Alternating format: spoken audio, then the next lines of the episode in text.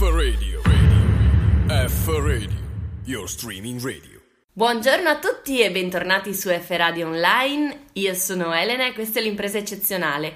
Ed ora ecco qui la nostra maestra Eliana con una nuova storia. Buongiorno maestra. Buongiorno a tutti, buongiorno.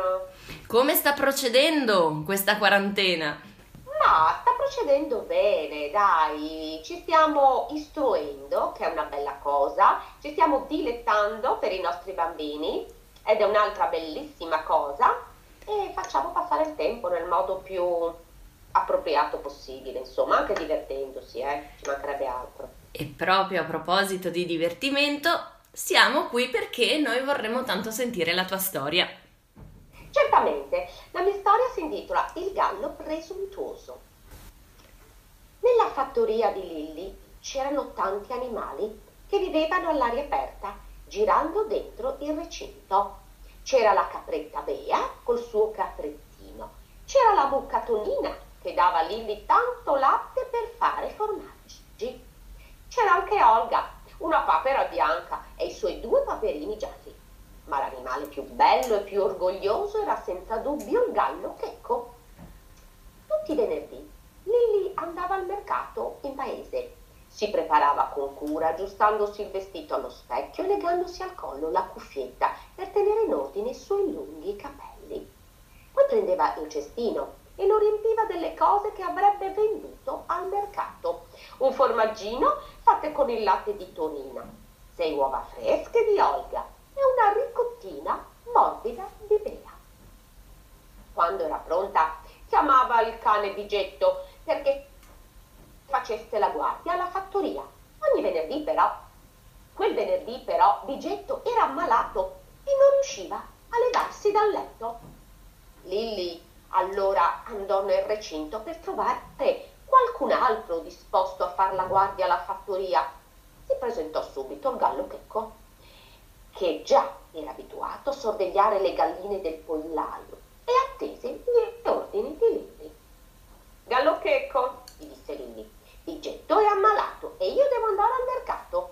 Cerca tu di fare la guardia alla fattoria finché non sarò tornata». Il gallo Checco a quelle parole si gonfiò nel petto, eresse la sua cresta rossa e assicurò: «Stai tranquilla Lilli, non c'è nessuno che sappia custodire la fattoria meglio di me, sono una guardia coraggiosa e forte e le mie armi, il becco e gli speroni, sono terribili. Il mio solo aspetto è sufficiente a incutere timore ai malintenzionati, la mia voce poi è il più potente segnale d'allarme che esista». Così rassicurata, Lilli lasciò la fattoria. Quando Checco restò solo, si recò tronfio impettito a ispezionare la fattoria. A ogni animale che incontrava ripeteva il suo grido «Chicchiricchi!» e se qualcuno non capiva, spiegava che Lilli gli aveva affidato la custodia del recinto. «Mi sembra tutto in ordine», esclamò. «Però sarà meglio dare un'occhiata in giro». Passò vicino al pozzo della fattoria e guardò dentro per controllare che non ci fossero intrusi. L'acqua del pozzo riflesse naturalmente la sua immagine, ma Checco non capì di che si trattava. Pensò che nell'acqua in fondo al pozzo si fosse nascosto un intruso e gridò con quanto fiato aveva in gola: «Che fai laggiù nascosto? Vieni fuori che ti sistemo io!» L'eco rimandò alla bocca del pozzo le ultime parole gridate da Checco: «Ti sistemo io!»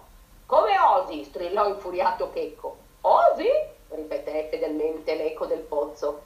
«Oh, tu mi sfidi! Ebbene, adesso scendo e ti concio per le feste!» gridò Checco. E si tuffò in acqua per dare una lezione al misterioso avversario.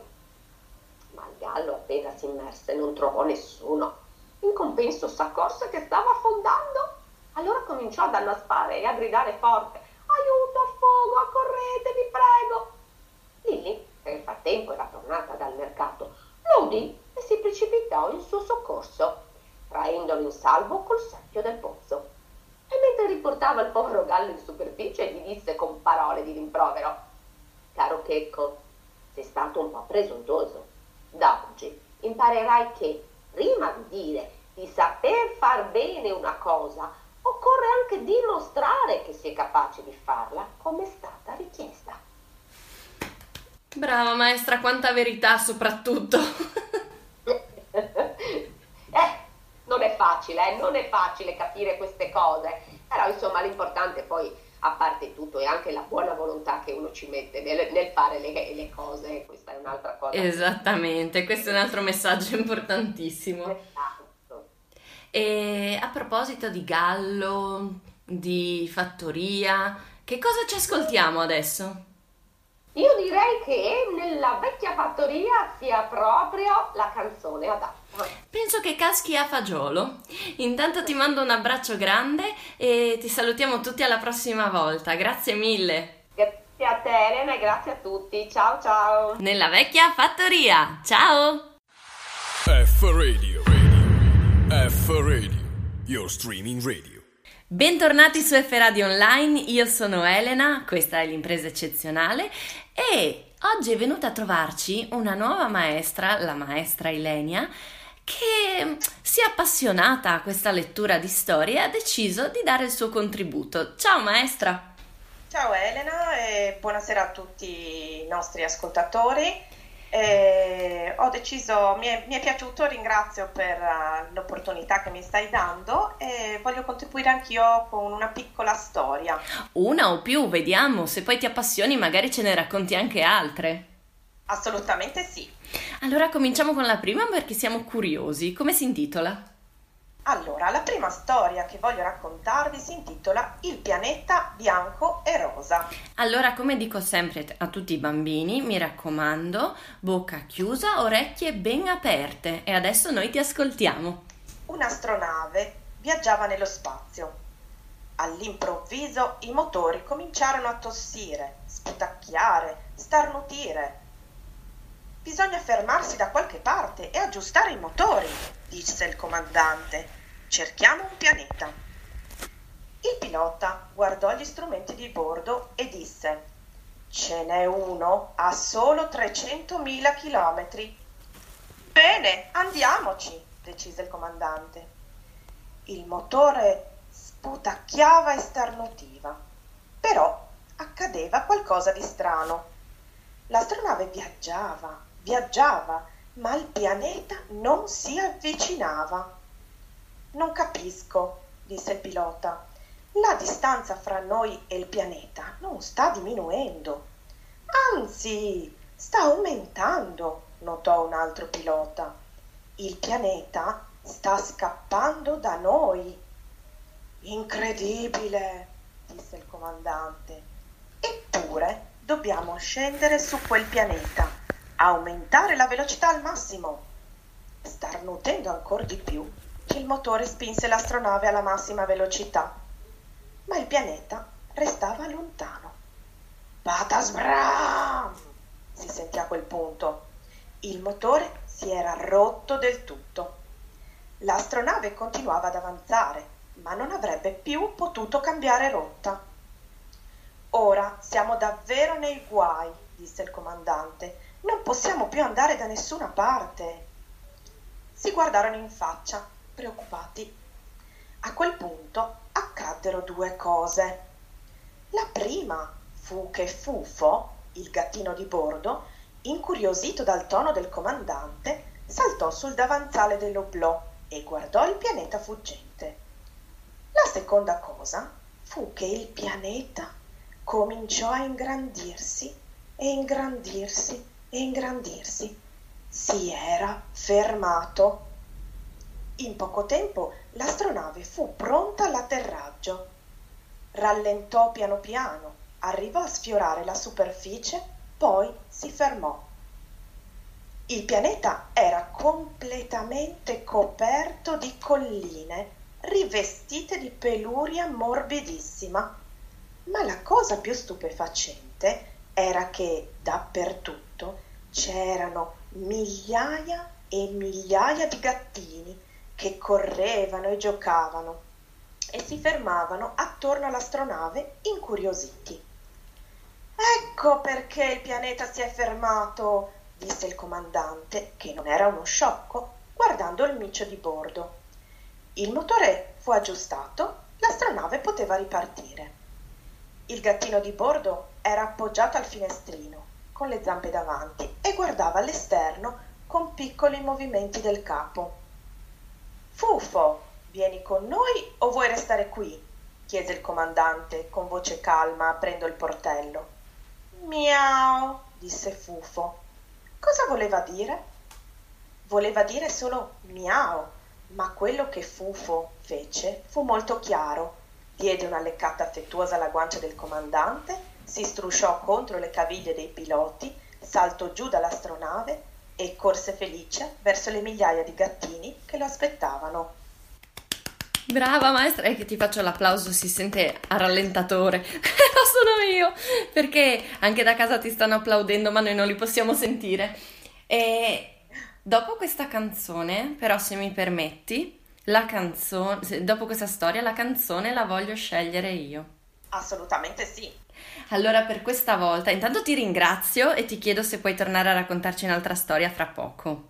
Certo, è benissimo. Stato molto divertente, grazie mille. Allora ti aspettiamo e intanto noi ci ascoltiamo Space Oddity di David Bowie. A dopo! F Radio, F Radio, your streaming radio. Bentornati su F Radio Online, io sono Elena, questa è l'impresa eccezionale e è tornata a trovarci quindi, o meglio è rimasta con noi, la maestra Ilenia. Ciao maestra! Ciao Elena, ciao a tutti! Quindi devo dedurre che ti sei trovata bene, ti sei divertita? Sì, certo, mi sono proprio divertita. E qual è la prossima storia? Qual è la prossima storia? La prossima storia l'ho scelta dalla collana per i più piccoli di Roberto Piumini, che si intitola Storie per chi le vuole. Il titolo della storia che ho scelto è I colori di Bella Tela. Allora, noi le storie le vogliamo e siamo qui pronti ad ascoltare I colori di Bella Tela. Più di 500 anni fa, a Firenze, viveva il pittore Ferruccio Bella Tela in una piccola casa al bordo della città. Una mattina, svegliato dal canto del gallo, Ferruccio si trovò in testa una bellissima idea. Oggi voglio dipingere un quadro di campagna, con dame ben vestite, cavalieri eleganti, cavalli rampanti, danzatori e danzatrici, e buffoni, e fiori di ogni tipo, prati e ruscelli, alberi e bestie, e frutti e nuvole. Voglio fare un quadro così colorato da far piangere di gioia chi lo guarderà. Così Ferruccio prese la scatola dei pennelli e dei colori, fissò una tela su una tavoletta quadrata di legno e partì per la campagna. Era una limpida giornata di maggio, calda ma non troppo, luminosa ma non accecante. Il cielo era azzurrissimo e nuvole piccole, bianche come riccioli di latte, si spostavano tutte insieme. Arrivato in una valletta fuori Firenze, dalla parte di Siena, il pittore scelse un paesaggio che gli piaceva, appoggiò e fissò la tavola sul ramo basso di un albero e si preparò a cominciare. Il suo programma era di riprodurre prima il paesaggio che vedeva e poi riempirlo di personaggi secondo la sua immaginazione. Ma quando, tutto allegro e pieno di voglia di dipingere, aprì la scatola, rimase a bocca aperta. Aveva dimenticato che il giorno prima ne aveva tolto tutti i colori per pulirla. Ci era rimasto solo dentro, chissà perché, un barattolo di azzurro. Ferruccio Bella Tela si arrabbiò e pestò i piedi. Non poteva tornare a Firenze a prendere i colori, perché avrebbe perso la luce migliore del giorno, a parte la stanchezza del doppio cammino. Poco lontano da lui c'era una ragazza che badava a un piccolo gregge di pecore. «Perché dai calci alla terra come un cavallo, signore?» gli chiese da lontano. «Perché sono pittore, ma non ho colore», rispose lui allargando le braccia.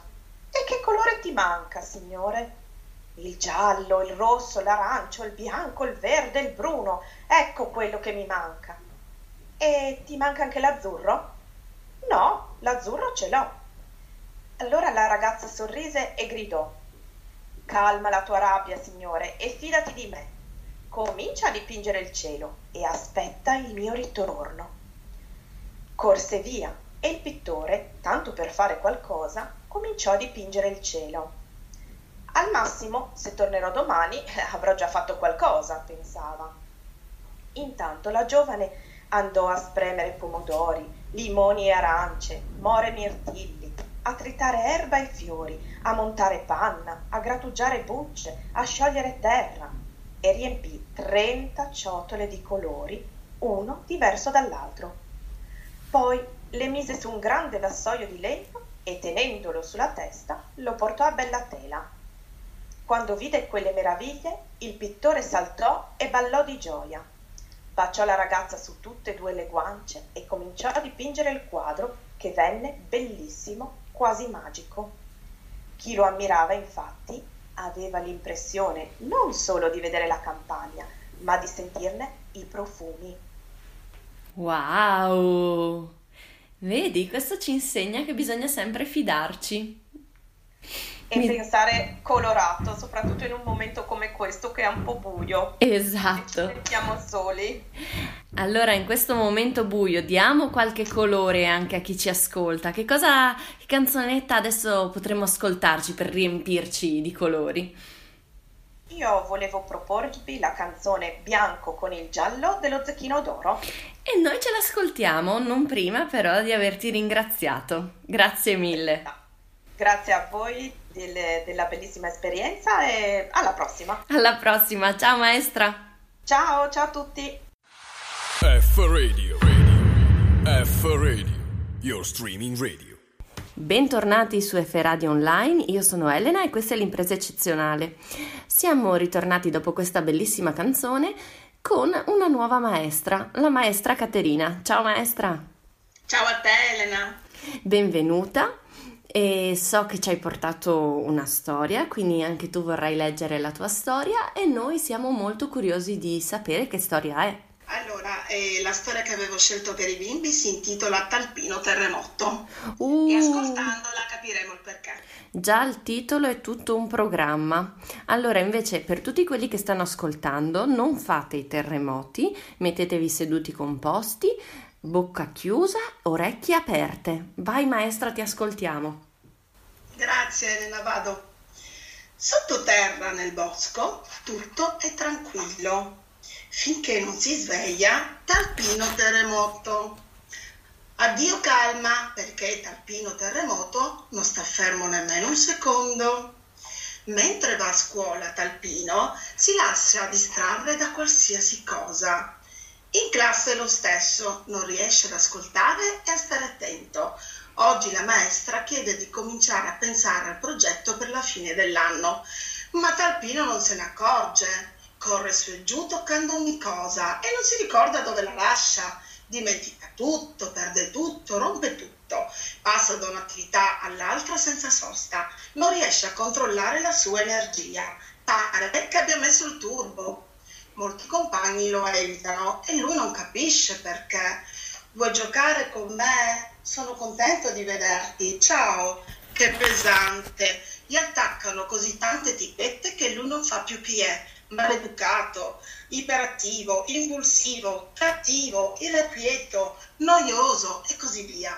La maestra preoccupata vede che tutti i suoi sforzi sono inutili e manda una lettera ai genitori. Vostro figlio è un caso disperato, non segue le lezioni, dobbiamo trovare una soluzione. I genitori esausti si rendono conto che le prediche e i castighi non sono serviti a molto. Che cosa possiamo fare? Dice la madre. Non lo so, dice il padre. All'improvviso qualcuno getta un giornale nel buco della tana. Su una pagina leggono La maga del bosco, terapeuta creativa per bambini difficili.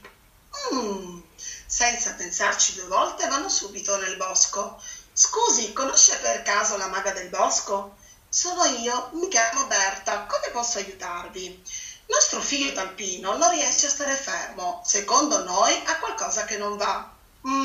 Capisco, non sarà facile, ma credo di poterlo aiutare. Se siete d'accordo può stare da me un po' di tempo ogni pomeriggio.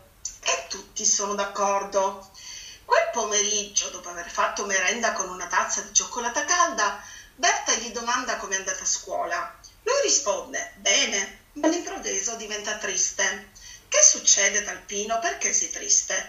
Oggi la maestra ci ha chiesto di pensare a un progetto e io non so che cosa fare, perché non riesco a finire niente e rompo sempre tutto e poi nessuno vuole giocare con me. Berta lo porta in una stanza bellissima, piena di colori, gli mostra i materiali e gli propone di provare a fare cose diverse ogni settimana. Talpino accetta. I primi giorni Talpino tocca tutto, sale, scende, sposta, armeggia, annusa, rovescia, scombina. Inizia tante cose, ma non ne conclude nessuna. È un caos, ma Berta lo lascia fare. Ci sono giorni in cui giocano, altri in cui cucinano e altri in cui si rilassano. Però parlano quasi sempre di quello che preoccupa Talpino, di quello che gli piace, di quello che sogna o di cui ha paura. A poco Talpino comincia a stare sempre più tempo tranquillo sulla sedia. Si rende conto che in questi mesi ha fatto molte cose, ogni volta più complesse ed elaborate.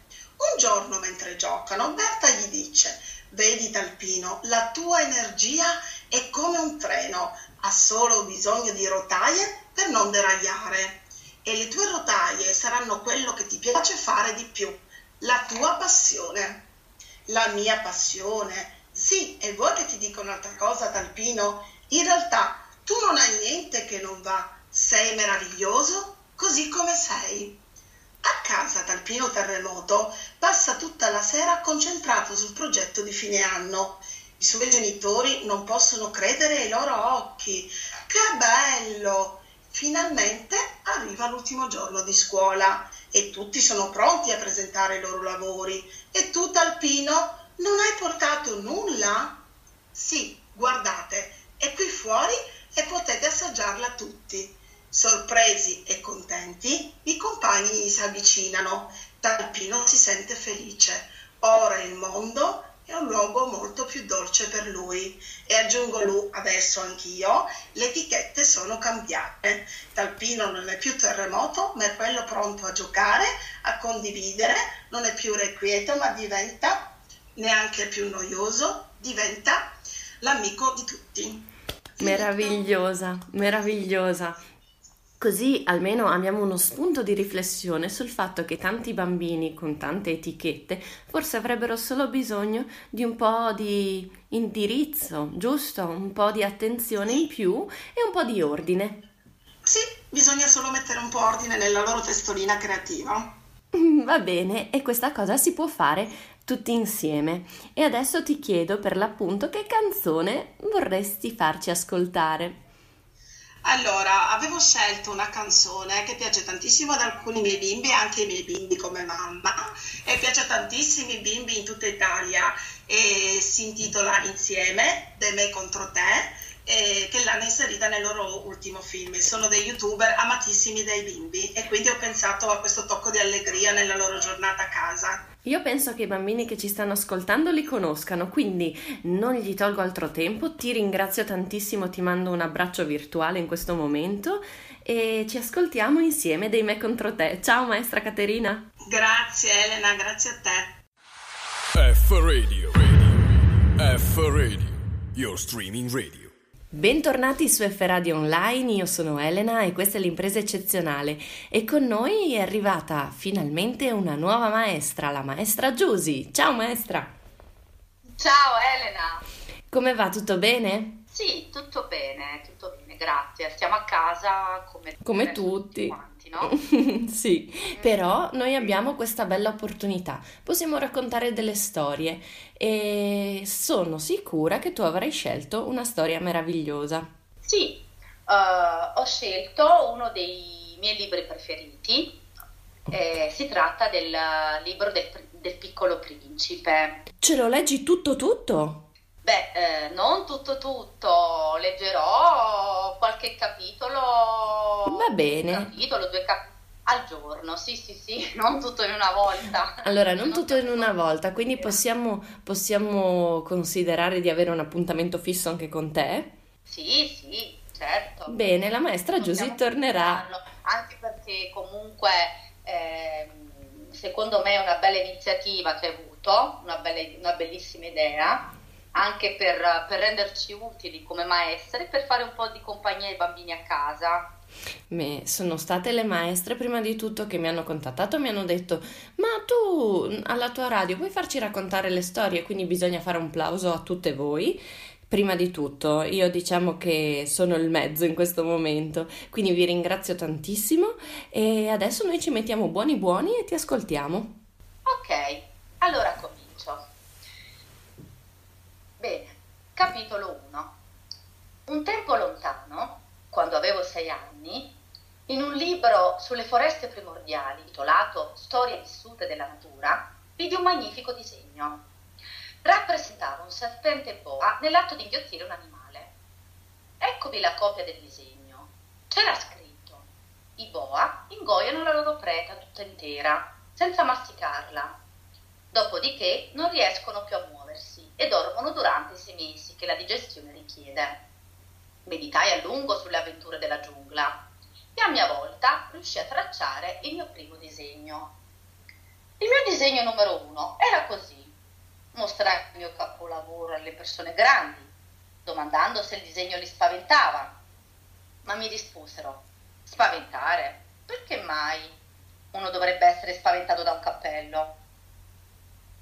Il mio disegno non era il disegno di un cappello, era il disegno di un boa che digeriva un elefante.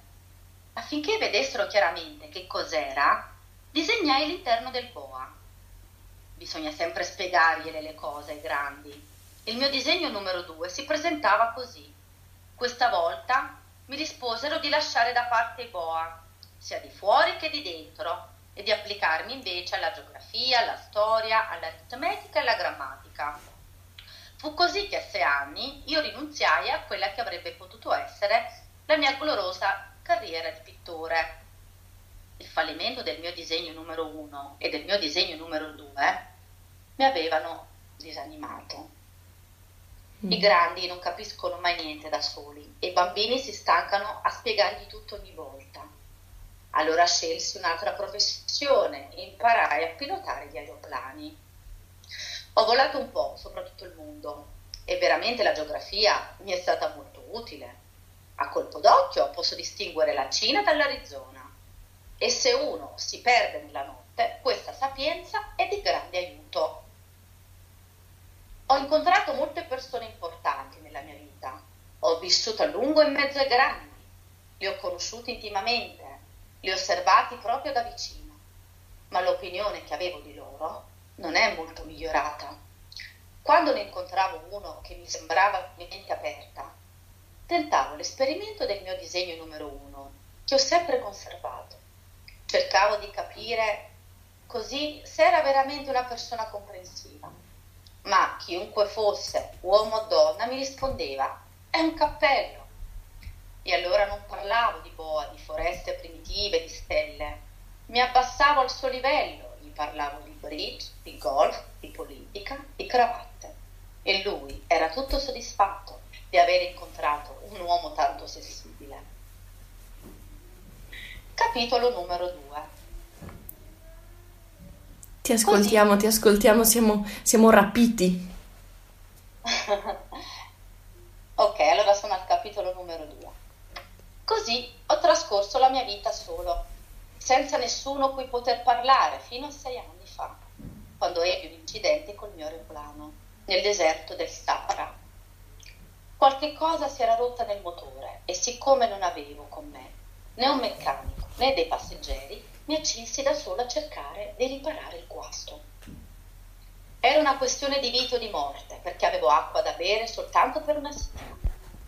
La prima notte dormii sulla sabbia, a 1000 miglia da qualsiasi abitazione umana. Ero più isolato che un marinaio abbandonato in mezzo all'oceano, su una zattera dopo un naufragio. Potete immaginare il mio stupore di essere svegliato all'alba dalla strana vocetta. Mi disegni per favore una pecora? Cosa? Disegnami una pecora. Balzai in piedi, come fossi stato colpito da un fulmine. Mi sono fino agli occhi più volte guardandomi attentamente intorno e vidi una straordinaria personcina che mi stava esaminando con grande serietà. Qui potete vedere il miglior ritratto che riuscì a fare di lui, più tardi, ma il mio disegno è molto meno affascinante del modello. La colpa non è mia, però. Con lo scoraggiamento che hanno fatto, che mi hanno dato i grandi, quando avevo 6 anni, alla mia carriera di pittore, non ho mai imparato a disegnare altro che serpenti boa dal di fuori o serpenti boa dal di dentro. Ora guardavo fisso l'improvvisa apparizione, con gli occhi fuori dall'orbita per lo stupore. Dovete pensare che mi trovavo a 1000 miglia da una qualsiasi regione abitata. Eppure il mio ometto non sembrava smarrito in mezzo alle sabbie, né tramortito per la fatica, o per la fame, o per la sete, o per la paura. Niente di lui mi dava l'impressione di un bambino sperduto nel deserto, a 1000 miglia da qualsiasi abitazione umana. Quando finalmente potrei parlare, gli domandavo: ma che cosa fai qui? Come tutta risposta, egli ripeté lentamente, come si trattasse di cosa di molta importanza: per piacere, disegnami una pecora. Quando un mistero è così sovraccarico, non si osa disubbidire. Per assurdo che mi sembrasse, a 1000 miglia da ogni abitazione umana, in pericolo di morte, tirai fuori dalla tasca un foglietto di carta e la penna stilografica.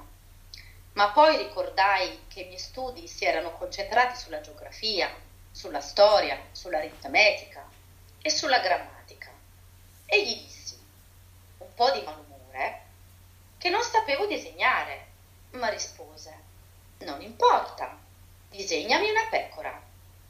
Non avevo mai disegnato una pecora, e allora feci per lui uno di quei 2 disegni che avevo fatto tante volte, quello del boa dal di fuori, e fui sorpreso di sentirmi rispondere: no, no, no, non voglio l'elefante dentro al boa.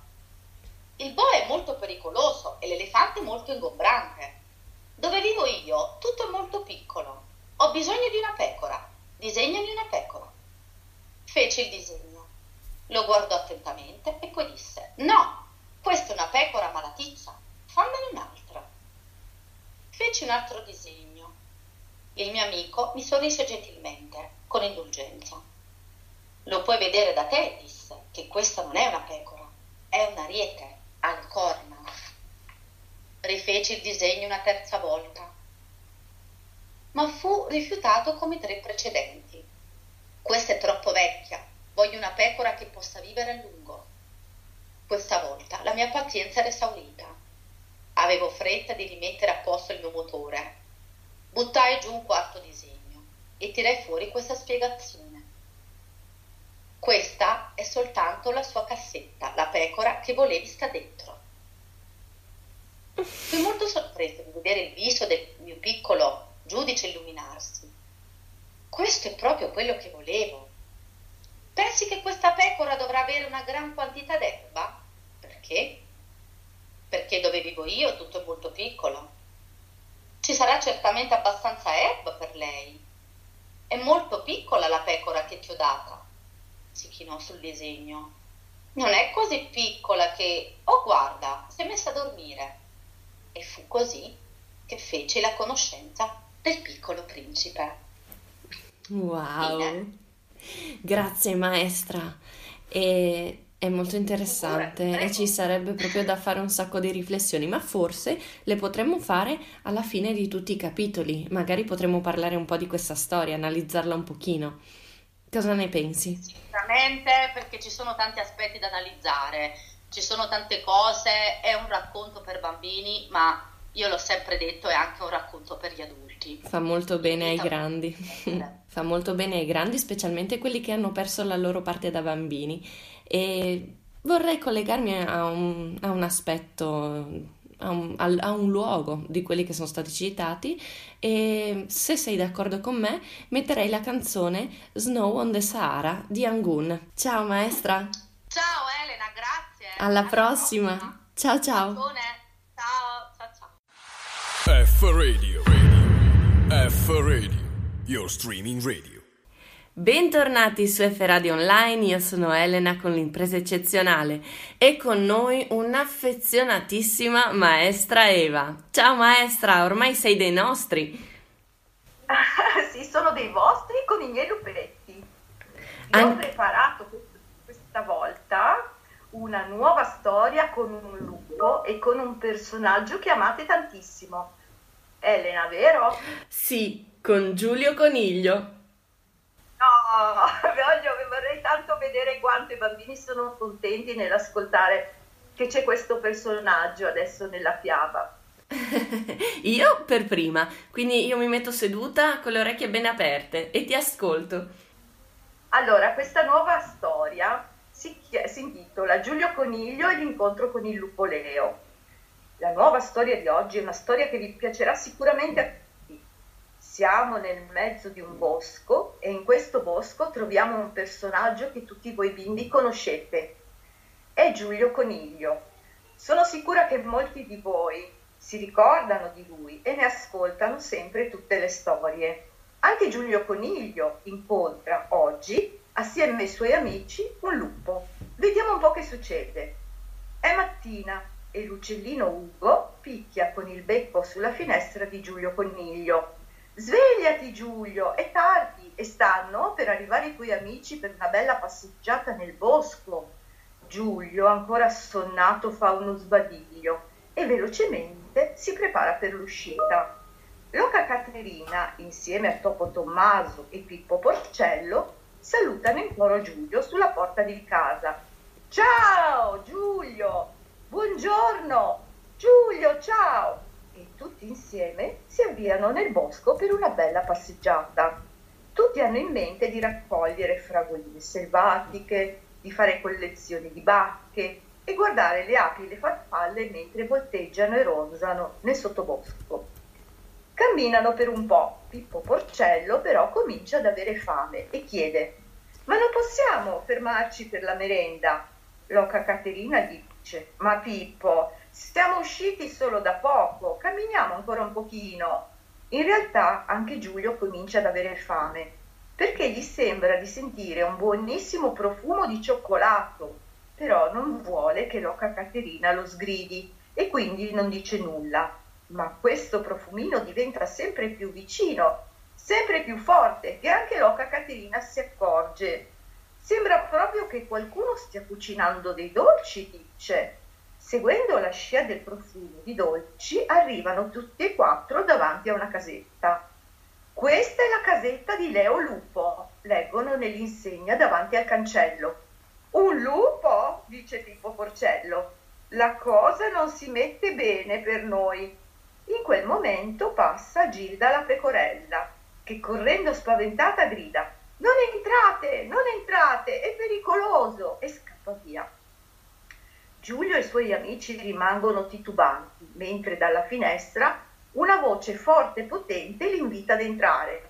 «Venite, venite, la porta è aperta!» Così decidono timidamente di entrare in casa di Lupo Leo.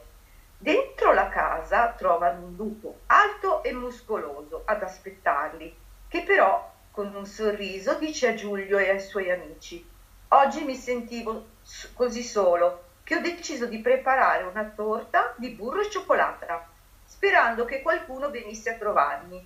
E quindi ora siete i miei ospiti, accomodatevi pure».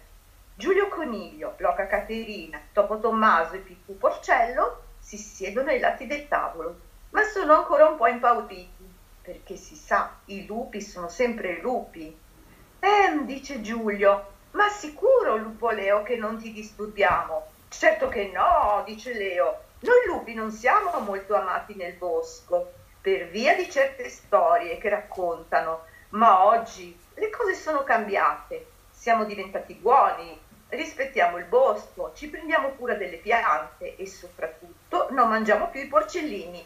Pensate, io sono vegetariano. Pippo Porcello respira profondamente e si rilassa.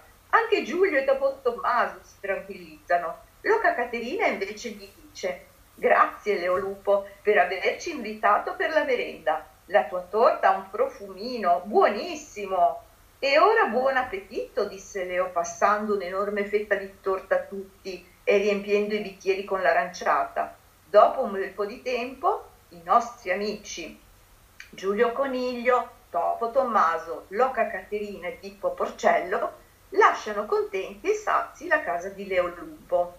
Ciao Leo Lupo e grazie tante per la buonissima merenda, gridano in coro e si avvicinano verso casa. Giulio è molto contento di aver conosciuto un nuovo amico oggi e lo è ancora di più perché ha compreso che a volte certe situazioni possono cambiare e dice ai suoi amici: Leo Lupo è stato molto buono con noi, è un lupo gentile e generoso. Sì, affermano in coro i suoi amici, così buono e gentile che il bosco oggi sembra diverso. Sì, proprio tanto. Tanto, da sembrare una favola, aggiunge Pippo Porcello sorridendo. E così la storia è finita. Ah, bravo Lupo, che ha saputo cambiare per star vicino ai propri amici, perché questo poi alla fine è il concetto, giusto? Esatto. Diciamo che il concetto è anche che certe cose possono cambiare, nonostante le pensi sempre così, magari poi c'è sempre una via di svolta. Una via di evoluzione, come dicono adesso, no? E quindi magari mai fissarsi sul passato, ma bisogna guardare il presente e predisporsi per il futuro, ecco. Brava, quindi, e fare le cose passo passo. Esatto. E quindi per... diciamo che urge una canzone. Urge una canzone che illustri questo cambiamento e questa canzone si chiama Goccia dopo goccia dello Zecchino d'Oro, proprio perché una goccia dopo l'altra mettono in movimento una situazione nuova. E adesso noi ci ascoltiamo questo mare, perché goccia dopo goccia alla fine crea il mare. Grazie maestra, grazie mille. Grazie a te Elena e grazie a tutti i bimbi che hanno ascoltato e anche ai non meno. Io vi saluto e ci risentiamo presto. Ti abbracciamo forte e adesso ci ascoltiamo goccia dopo goccia. Ciao! F Radio, your streaming radio. Bentornati su F Radio Online, io sono Elena, questa è l'impresa eccezionale e adesso diamo il benvenuto a una nuova maestra, la maestra Anna. Ciao maestra! Ciao Elena! Benvenuta in questa ormai famiglia allargata, diciamo, che si sta allargando sempre di più e ti chiediamo come va, come stai passando queste giornate. Io sto passando queste giornate qui a casa come tutti, a casa con i miei bimbi, quindi qui a casa abbiamo un gran da fare. Ringrazio Elena di questo invito perché mi permette di essere più vicino ai ragazzi e ai miei alunni che non vedo da tempo e quindi colgo l'occasione per mandarvi un grande abbraccio e un buon ascolto di questa lettura. Grazie mille, grazie a te e a tutti voi che partecipate, siete gentilissimi e i vostri alunni sono sicura che vi riconosceranno dalla voce. Quindi adesso ti chiedo che cosa ci racconti, qual è la storia che hai portato? Ho pensato di raccontarvi questa storia che si chiama Eravamo in 10 di Nina Anticò e all'inizio ci sono dei personaggi che vi presento che sono Cecilia, Bruno, Miranda, Donata, Manu, Costanza, Martino, Manolo, Arrigo e Sofia. Adesso siamo pronti, siamo tutti in silenzio con le orecchie spalancate.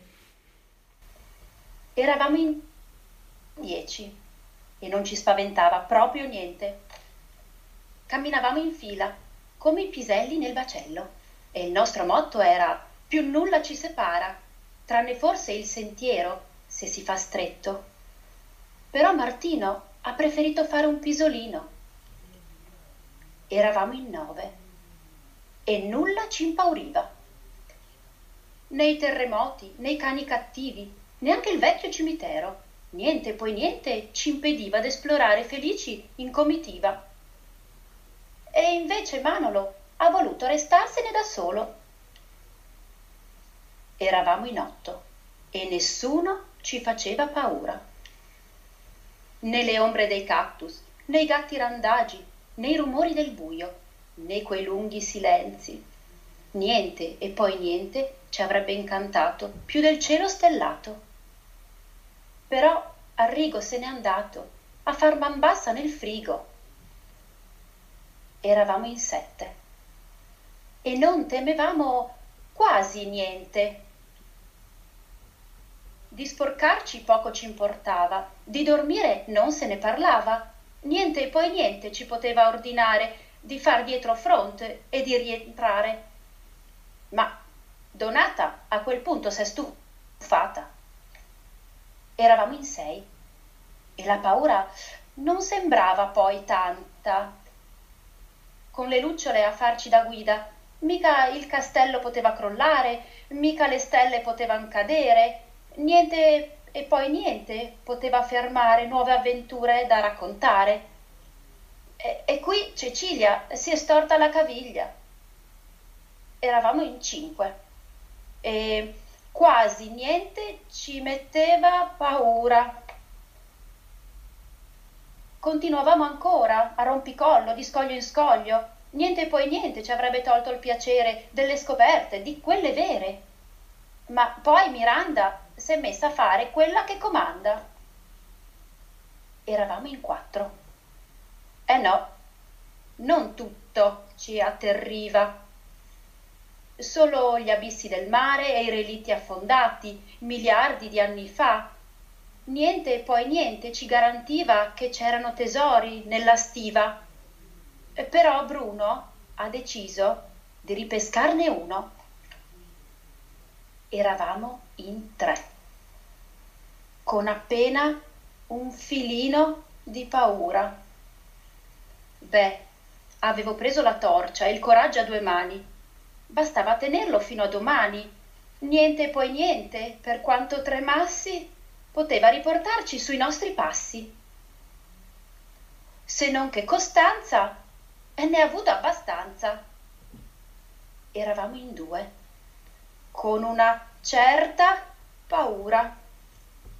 Senza occhiali Manu non vedeva un metro, torce e coraggio erano rimasti indietro. Niente e poi niente ormai mi importava. Volevo soltanto tornarmene a casa, al che Manu ha deciso di non muoversi più. Ero sola e morta di paura. Come si fa per camminare? Prima pieghi il ginocchio o il piede devi alzare. Niente e poi niente mi angosciava di più di tutte quelle ombre laggiù. Ma ora che ero lì avevo troppa voglia di fare la pipì. Fine. Si sa che quando si ha tanta paura la prima cosa che scappa è proprio la pipì. Maestra, che bella storia, grazie. E hai scelto per noi anche una canzone? Sì, ho scelto la canzone Io non ho paura di Fiorella Mannoia, e in questo testo ci dice proprio aspettare quel segreto che vorrei insegnarti, e tutti noi siamo costretti ad aspettare.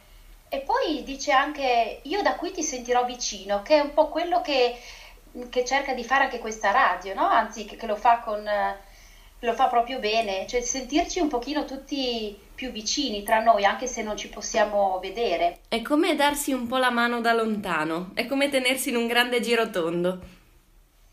Sì, sono proprio d'accordo. Grazie maestra, allora ci ascoltiamo Io non ho paura della Mannoia. Un abbraccio. Grazie a tutti voi per l'ascolto. Ciao! F Radio, F Radio, your streaming radio.